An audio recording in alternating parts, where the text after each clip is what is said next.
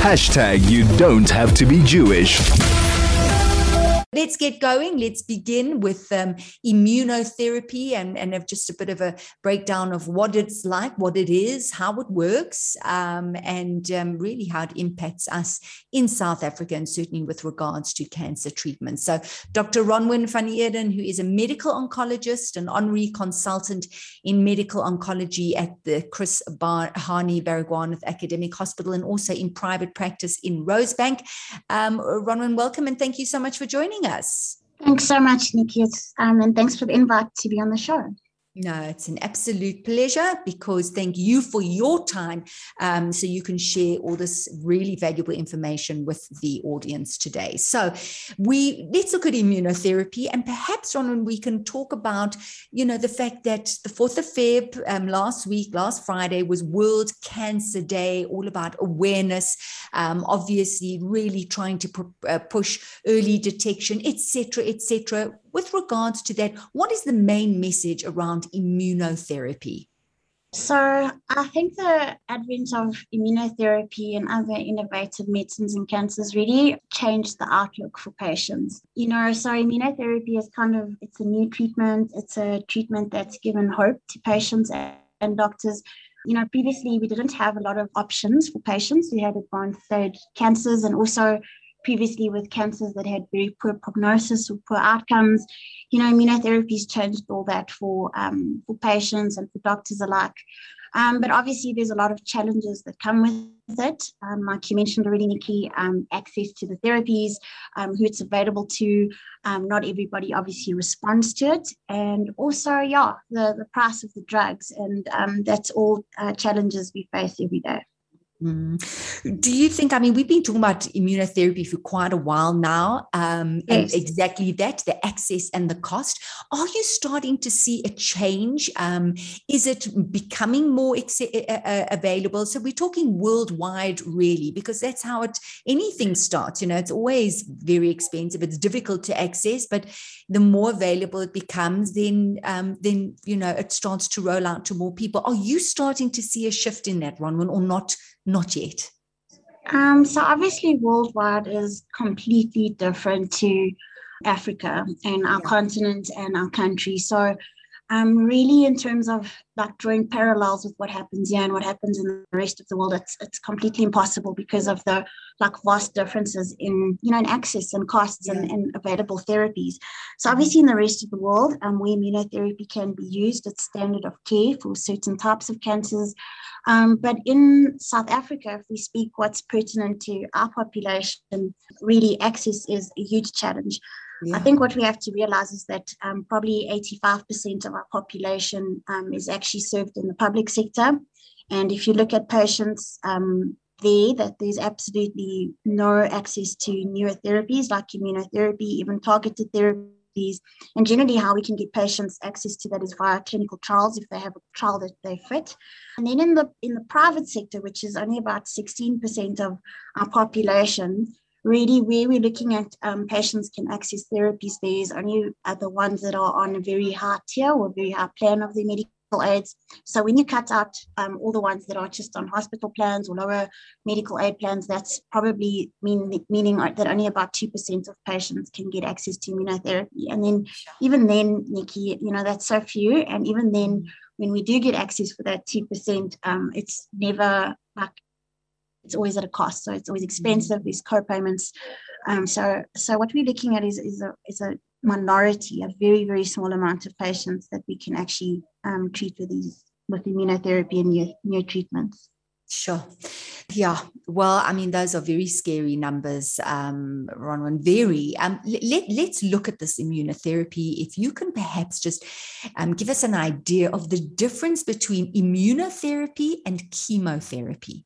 So, chemotherapy um, obviously is what we call a cytotoxic agent. And what that does is that we um, give it in different formulations. And what it does is it attacks the cancer cells in different ways, um, either by um, breaking down DNA or something like that. And obviously, with chemotherapy, because it cancer is fast dividing cells, so it attacks other fast dividing cells. So, what we see there is side effects of hair loss, um, occasionally um, low white blood cells in patients um, that are quite sick um, and have nausea, vomiting, those kind of things. So chemo's had a, bad rep for for a long time. Um, mm. Immunotherapy is different in that it doesn't attack cancer cells on its own. What it does is it basically harnesses uh, the patient's own immune system to fight cancer. How I always explain it is that um, your body's immune system has an off and on switch, and uh, basically you turn your immune system on and off as you need it what immunotherapy does essentially is it blocks that off switch. So your immune system is constantly turned on, and then your immune system can fight cancer. And then um, in terms of that, you know, it's much better tolerated. These uh, the side effect profile is a lot more manageable. Obviously, it's got some unique side effects that we don't see with chemo. Um, but in general, it's just, you know, when your immune system's turned on like that, it can be turned on for long periods of time. So what we're seeing the difference with immunotherapy and chemo is that immuno then gives you like um, the opportunity to have what we call durable responses, meaning that the cancers respond for sometimes many years. And if we're very lucky, we sometimes see complete responses and cure as well. Wow. Wow. Okay. Thank you for explaining it like that. I've, I've, def- I've got a question for you, which I'd like to ask after the break. So let's take a quick break and we'll be right back. Hi FM, your station of choice since 2008. Welcome back to the DL Link Show. I have Dr. Ronwyn van Eeden, who is a medical oncologist and honorary consultant in medical oncology at the Chris Hani Baragwanath Academic Hospital, as well as private practice in Rosebank. Um, Ronwyn, I loved the explanation that you gave us, a very simple explanation of the switching the immune system on and switching the immune system off, that the immune system does it on its own, but immunotherapy keeps the switch on um, and that you're seeing very good results. Um, obviously, there's a huge challenge in South Africa because a very small percentage of people are getting access to it and it is very expensive. Um, but we're talking talking about this immunotherapy, and I'm interested, um, Ronwyn, in you know the the the immune um, illnesses in that um, people's immune systems. I mean, you know, mean, we just know with COVID what's been happening with people's immune system and some disorders. Some people have abnormally low activity or overactivity. How would this impact, if someone does have that, how would this impact um, the efficacy of immunotherapy if someone is diagnosed with cancer? Are you asking me if they have a autoimmune condition before? Yeah, or? if they yeah, if yeah. they do have a if they do have an autoimmune condition, would would the immune therapy still work for them? So, you know, Nikki, that's actually quite a difficult question. The reason for that is obviously that, um, you know, when they started inventing the drugs and when they started doing the clinical trials, that um, a lot of the times that those patients were excluded from the trial. So there's not a lot of data, not a lot of information about mm-hmm. what happens to patients with a pre-existing autoimmune condition because we just don't didn't have them as participating as part of the trials and as part of the initial research. Um, personally, I have had patients with um, an autoimmune condition that I have treated with immunotherapy and still had some success.